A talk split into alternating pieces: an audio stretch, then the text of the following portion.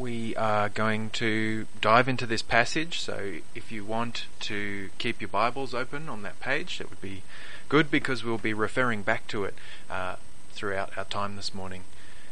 Uh, there's also a, uh, a outline uploaded to the Facebook group, so if you wanted to uh, access that and use it, you are most welcome. But as we come together uh, to have a look at this passage, let's pray. Heavenly Father, we thank you for your word delivered to us. We thank you, Lord, that we get to look at it this morning. Um, Lord, we we pray that as we come to investigate this passage, that you would open our eyes and you would open our ears to hear what you are saying to us. We pray, Lord, that we would not just hear, uh, it goes in one ear and out the other, but we pray, Lord, that you might embed your word in us. We pray, Lord, that by your word you might affect us deep inside our being, that our hearts would be changed and that we would be more and more like our Lord Jesus. Lord, we pray uh, for our time together, that it would be glorifying to you, and I pray, Lord, that the the words of, of my mouth would be pleasing to you. We pray this in Jesus' name. Amen.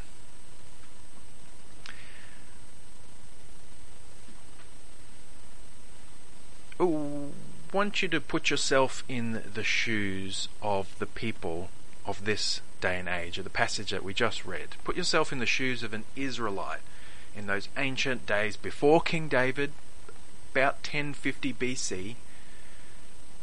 You are um, part of the people of God, you are in the promised land, but you're having a rough go of it.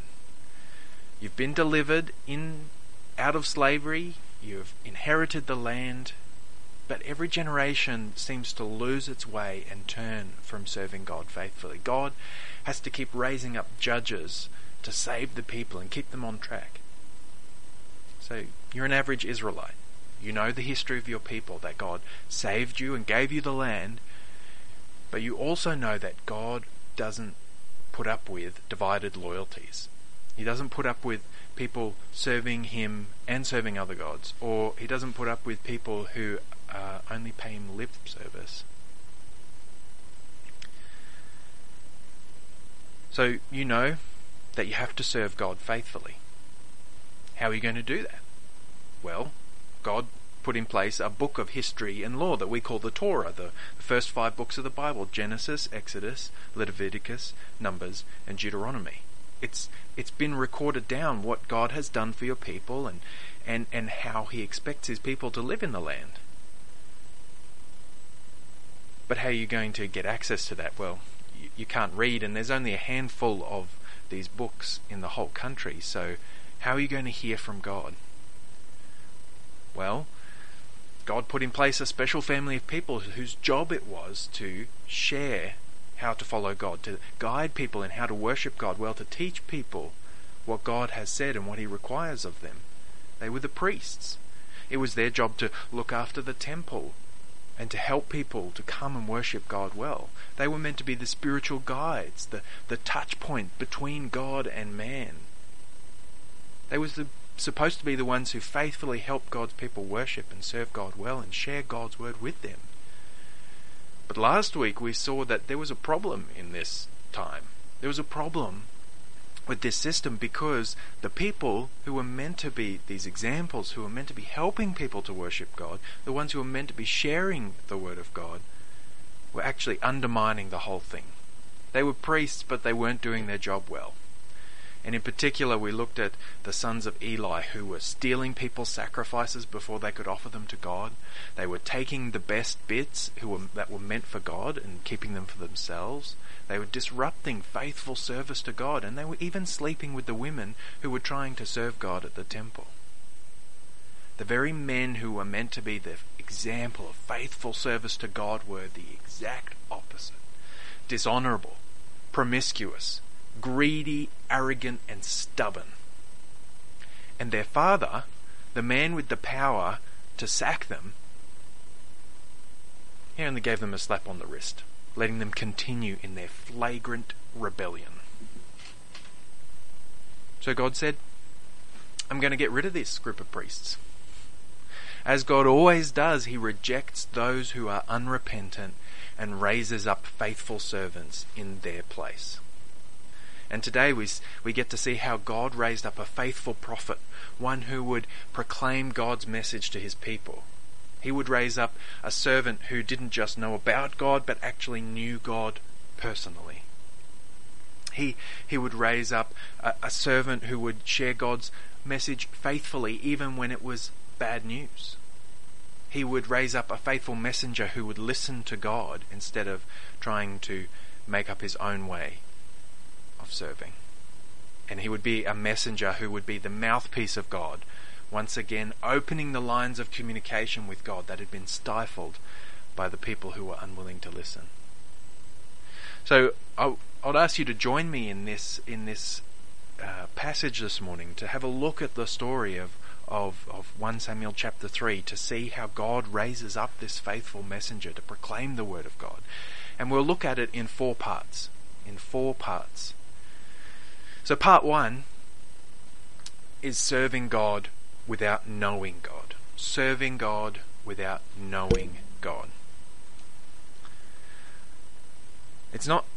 The, the, the situation is that the young boy Samuel uh, was serving God without knowing God. He was a faithful servant, but he didn't know God personally.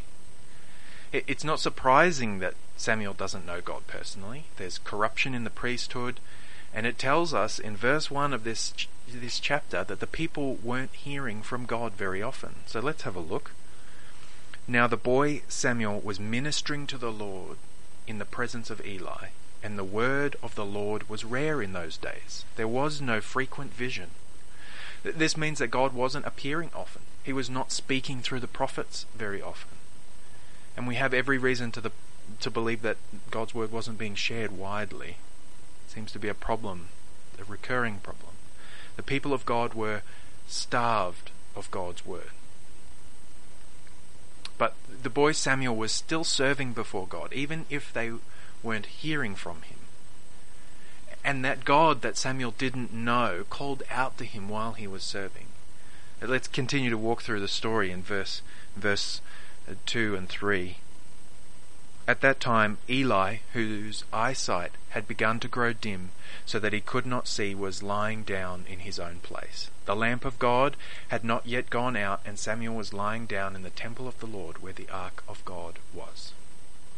So, Eli the priest is lying down in his own spot, maybe at one end of the, of the temple or in another room.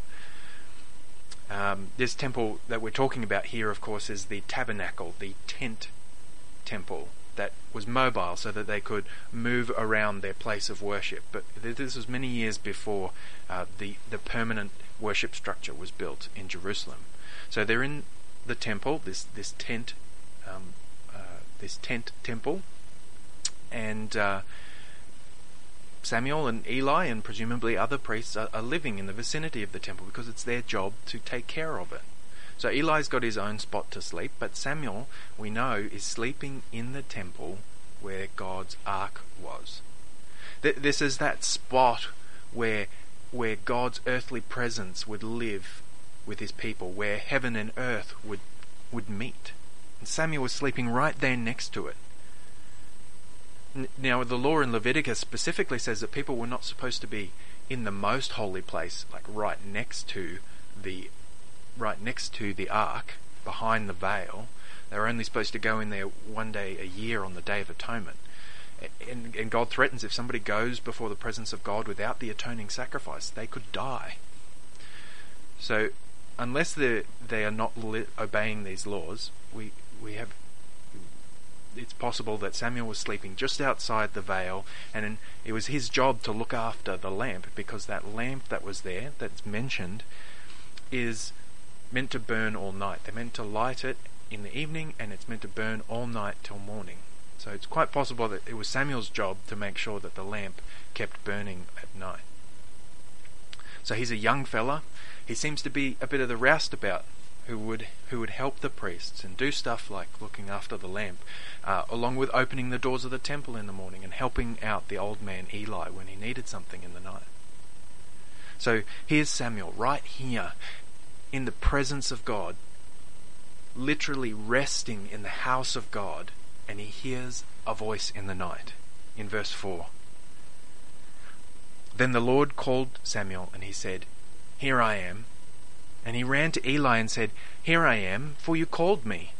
But he said, I didn't call. Lie down again. So he went and lay down. And the Lord called again, Samuel. And Samuel rose and went to Eli and said, Here I am, for you called me. But he said, I did not call my son. Lie down again. Now Samuel did not yet know the Lord, and the word of the Lord had not yet been revealed to him. So here's this young boy ministering before God, serving in the house of God, sleeping next to God's footstool. But he didn't recognize God's voice. This is because, as the, as the text said, he did not yet know the Lord. The word of the Lord had not yet been revealed to him. God's calls were foreign to him because he didn't know what he was hearing. Have you ever had that moment when you get a phone call from a number that you don't recognize? And when you answer, the person says hi and just starts talking without giving their name, talking as if they've known you forever and know exactly who what you're talking what they're talking about. The person doesn't if the person doesn't sound familiar, your brain starts tracking back to try and figure out who is this? What's this context? And you either have that moment of clarity where you go, "Oh, that's right now I know who I'm talking to. When you put the pieces together, or or you have to stop and say, "Sorry, who am I talking to? Who is this?" When you don't recognize the number, when you don't recognize the voice of the one speaking to you, the message is pointless in some respects. You, if you don't if you don't know the context of the message that's coming to you, it's foreign, it's confusing. Samuel didn't know who was calling. He couldn't recognize the number. But we see here a pattern that continues in life. God calling people who have not yet come to know Him. And, they, and it takes a while before they recognize His voice. And even people who are regular churchgoers, like ourselves, who might have been serving in the church for many years, but we might not yet actually know personally the God whom we serve. But it's a great privilege that people, regular people like Samuel and like you and I, would be called into a personal connection with God. Can you hear the call? Have you been hearing the call of God through your Bible and through your friends speaking to you about spiritual things? Have you been hearing the call as as you he- listen to sermons like this one and and hearing God call you to come to Him? Are you listening? Are you, are you willing to say, Here I am? Or hearing the call and maybe you actually know that God's calling you and you're refusing to listen? Because you know that it means that you might have to give up something that you love. I, I encourage you, I, I exhort you, I plead with you. If you hear the call of God come to you, then listen. If God is calling you, that means He has a plan for you. He's calling you to life. If God is calling you, that means He has destined you for glory. Paul tells us in Romans chapter 8 those whom He predestined, He also called. And those whom he called, he also justified. And those whom he justified, he also glorified. When God calls, he's calling people to glory. If God has called you, then he will put his Holy Spirit in your heart so that you can hear and know the Lord. So that you may come to personally know the Lord. And thankfully, God worked through Samuel's mentor, Eli, to help him see that it was the Lord calling, to help him recognize that it was the Lord calling, which we see in part two. Part two, God calls his servants listen. God calls his servants listen. And we've seen in these opening chapters of Samuel that Eli is a mixed bag. He's helped and blessed Hannah, but he couldn't figure out that, that, that Hannah was praying rather than drunk. He has been a help to Samuel, to recognize God's voice, but he's also been rather unwilling uh, to set his sons straight when his sons were being disobedient. But let's see how Samuel is a. Sorry, let's see how Eli is a help in this passage with Samuel looking at verse 8. And the Lord called Samuel again the third time, and he arose and went to Eli, and said, Here I am, for you called me. Then Eli perceived that the Lord was calling the boy. Therefore Eli said to Samuel, Go, lie down, and if he calls you, you shall say, Speak, Lord, for your servant hears. So Samuel went and lay down in his place. So we're seeing Eli's good side again, that he recognizes that God is at work and encourages the boy Samuel to respond to God, to listen when God speaks. And if there's anything for us to copy from Eli, it is this recognize God's work and encourage people to listen to him. So Samuel is back in bed for that fourth time, but this time things will be different. In verse 10. And the Lord came and stood, calling as at other times, Samuel, Samuel. And Samuel said, Speak, for your servant hears. So this time Samuel answers the Lord. He responds to God's call. He says, I'm listening. What do you have to say? How beautiful is this picture? How beautiful that the boy who lived in God's house would be able to speak with the Lord face to face. The Lord came and stood. There was a physical presence, a physical manifestation of God who came to speak with this boy. To bless this boy and make him a faithful messenger of God. God comes calling Samuel by name, like Moses before him, and Jacob before him, and Abraham before him. And, and these, these callings are so similar, I think we should take a moment to go back and look at the call of Abraham and Jacob and Moses. You don't need to flick there because I'll go through them pretty quickly, but I'll tell you the references in case you want to write them down. In Genesis 22, verse 11, the angel of the Lord called out to him from heaven and said, Abraham, Abraham. And he said, Here I am. In Genesis 46, verse 2, God spoke to Israel, that's Jacob, in visions of the night and said, Jacob, Jacob. And he said, Here I am. And in Exodus chapter 3, verse 4, the Lord saw that Moses turned aside to see and called to him out of the bush, Moses, Moses. And he said, Here I am. Do you see that pattern? God comes calling people by name, and when they listen, when they respond, He does great and mighty works through them. And, and God does the same through Samuel, who will proclaim God's message faithfully to God's people and he will one day anoint a king for Israel who will be God's chosen deliverer for them. But do you know that God doesn't just call these great and mighty heroes of the faith by name? Jesus is our shepherd and he calls us his sheep by name. We are his flock. Jesus once said, The sheep hear the shepherd's voice and he calls his own sheep by name and leads them out. When he has brought out all his own, he goes before them, and the sheep follow him, for they know his voice. How beautiful that, that we too would be called by God, called by name, by our shepherd who will lead us. And I ask you again, will, will you answer his call? will you say, Here I am? When Samuel answered the call, when he opened his ears to hear from God, the Lord gave him a message.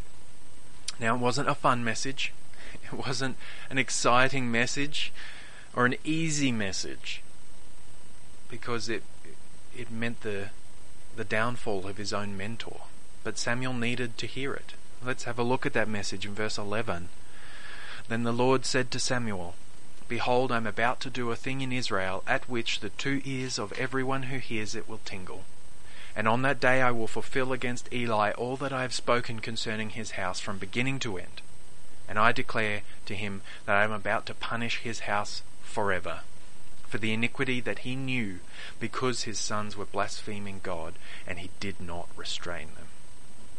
Therefore, I swear to the house of Eli that the iniquity of Eli's house shall not be atoned for by sacrifice or offering forever. Oof.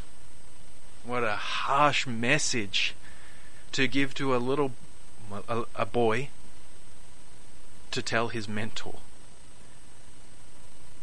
But God calls and his servants listen. And this is not new to us, the readers, because we read in the chapter before that, that God had already communicated a similar message to Eli by an, another faithful messenger. But in the boy Samuel, God was raising up a faithful messenger to proclaim the word of the Lord. A faithful messenger must pay careful attention to hear what God is saying so that they can faithfully share God's word.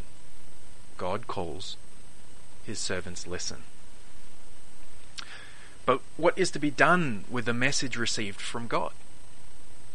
It is shared.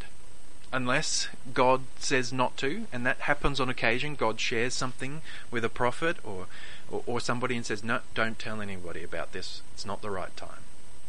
But that's the exception. Usually the the usually the way it works is God delivers a message through a prophet to the people, and they are to go out and share it. And that brings us to part three share the message. The good and the bad. Share the message, good and bad. So Samuel had received the bad news about Eli and his family. Samuel, understandably, was a little bit reluctant to share this news. So he went about his daily business, opening up the temple doors as if nothing had happened. And even though Eli was old and he was going blind, he still knows something's up. Let's look at verse 15. Samuel lay until morning, and then he opened the doors of the house of the Lord. And Samuel was afraid to tell the vision to Eli. But Eli called Samuel and said, Samuel, my son. And he said, Here I am. And Eli said, What was it that he told you? Do not hide it from me. May God do so to you and more also if you hide anything from me of all that he told you. So Eli is keen to hear the word of God. Although he doesn't appear keen to act on the word of God, he has the good desire to hear it. And now we get to see that Samuel, whether or not Samuel will be a faithful prophet, will he transmit the message faithfully or will he try and downplay it or, or hide it? in verse 18. So Samuel told him everything and hid nothing from him. And he said, It is the Lord. Let him do what seems good to him. So, so Samuel shared the message faithfully. He, he told him everything and hid nothing. And, and that's what a faithful messenger does. In a world where the priests were horrible thieves and where God's people had a track record of turning aside from God, we would not have been surprised to read if Samuel had glossed over the bad news or changed the message and been an unfaithful prophet. But we are relieved to, to, to hear that this is a change. This is something different. This is somebody who will stand up for the truth, even when it's uncomfortable. How does Eli respond?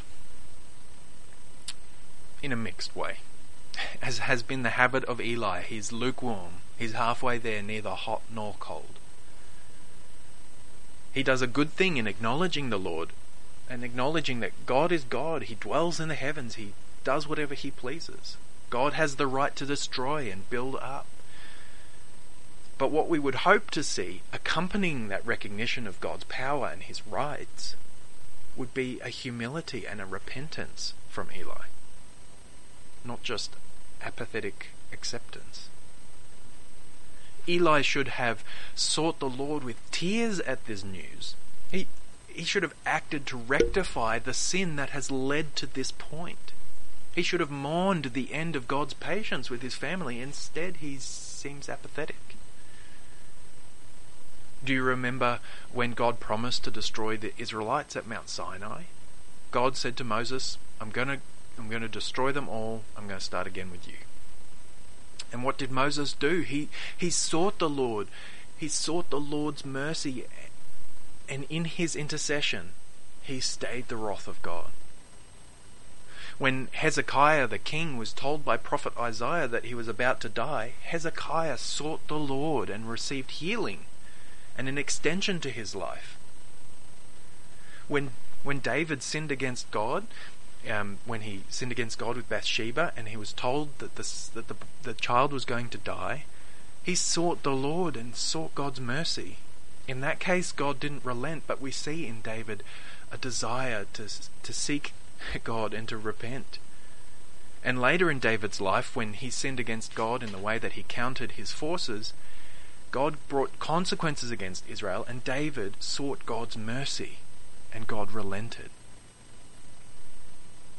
But what does Eli do? Nothing. He doesn't even try. It's a sad story for a priest of God. It leaves us hungering for a high priest who will always pursue holiness and who will intercede for others. Nevertheless, Samuel has proved that he will be a faithful messenger. He was not responsible for the outcome. The, he was not responsible for the outcome of the message. That was God's work. He just had to share the news. And all God's faithful servants will do the same, whether they are prophets, whether they are kings, whether they are Old Testament priests, whether they're New Testament apostles, whether they're pastors or evangelists, or even Christians in 2020 sitting in their lounge room to, to partake in a church service. All God's faithful messengers should do the same and share the message faithfully. God sent his church out into the world to make disciples of all nations. Doing what? Teaching them to observe all that Jesus has commanded us. Jesus said to his uh, disciples, As the Father has sent me, so I am sending you. We are sent out into the world as messengers of light, bearing the gospel. Go to the nations. Now is the time for our tribute to bring. The gospel is, is good news. Take it out. But with that good news, we also have to bring the bad news. The, the reason why the good news is good is because there is bad news outside the gospel. And we mustn't shy away from taking the fullness of the message out. Faithful messengers share the good and the bad. The good that those who repent and put their faith and trust in Jesus will receive eternal blessed life in the world to come. The bad news that the ones who refuse to repent and seek Jesus will get what they want eternity without Jesus, eternity without God. Those who want to be the enemies of God get to remain his enemies in eternity. God is patient. He is kind. He is willing to pour out mercy, but God's patience will not always last. There will come a day when it ends. For Eli, God gave his, his family the opportunity to repent. And Eli's attempts to restrain his sons was pitiful. And so God said, Enough's enough. I will not provide an avenue of escape for your family. He said, I swear to the house of Eli that the iniquity of Eli's house will not be atoned for by sacrifice or offering forever. For Eli's house there was an earthly punishment with death of his sons and his lineage will be diminished. But this is an example of a of the greater and worse things that are in store for those who stand against God. There is bad news that there is no atonement for the unrepentant. But the good news is that there is a way of atonement for those who are repentant. We take this good and bad news into the world to make disciples of Jesus. We don't water down the message. We don't undermine the message. We don't try and hide the parts about hell because they're not very pleasant to think about. We take the message out and we leave it to the Spirit of God to do His work in the heart of people to hear and respond. Sometimes we will see it met with anger or apathy or arrogance. They will refuse to hear and repent and put their faith in Jesus. And for them, there is no atonement.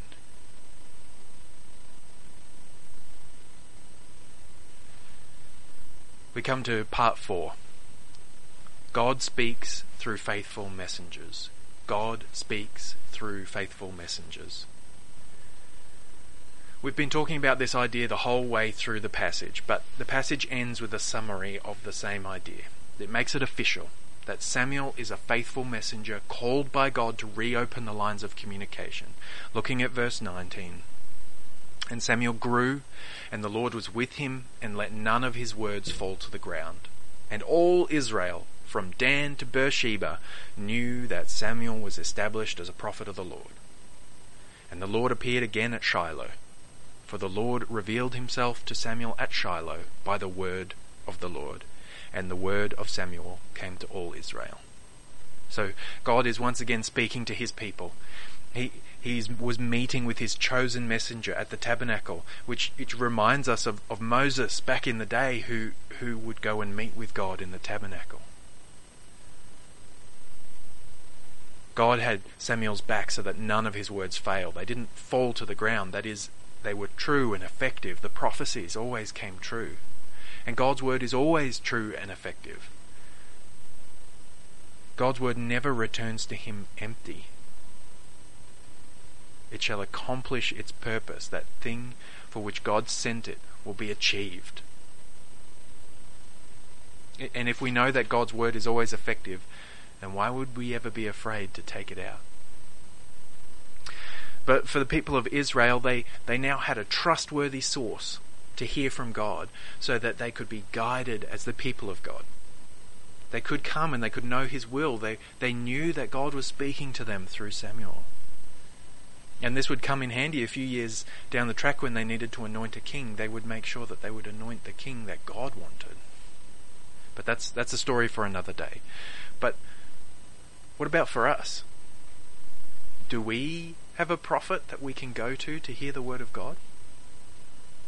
Do we have a trustworthy source that we can go to to hear God speak? Yes, we do. We have all the prophets.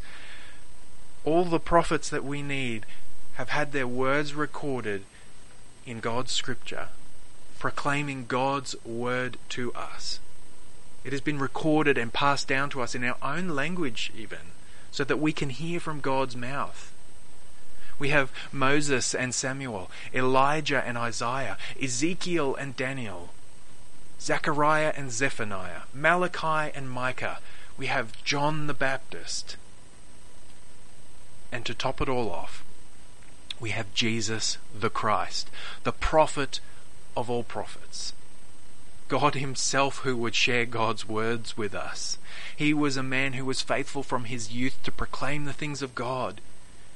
And like Samuel before him, where was he found? In the temple. When his parents lost him during a pilgrimage, where did they find where did they find the boy Jesus? They found him in the temple, talking about the things of God. In his father's house.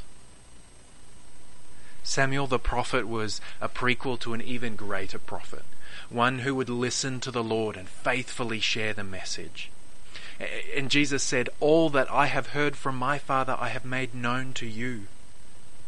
Jesus was a faithful prophet. He was willing to tell it how it is, about heaven and hell. He was willing to tell people when they weren't serving God properly.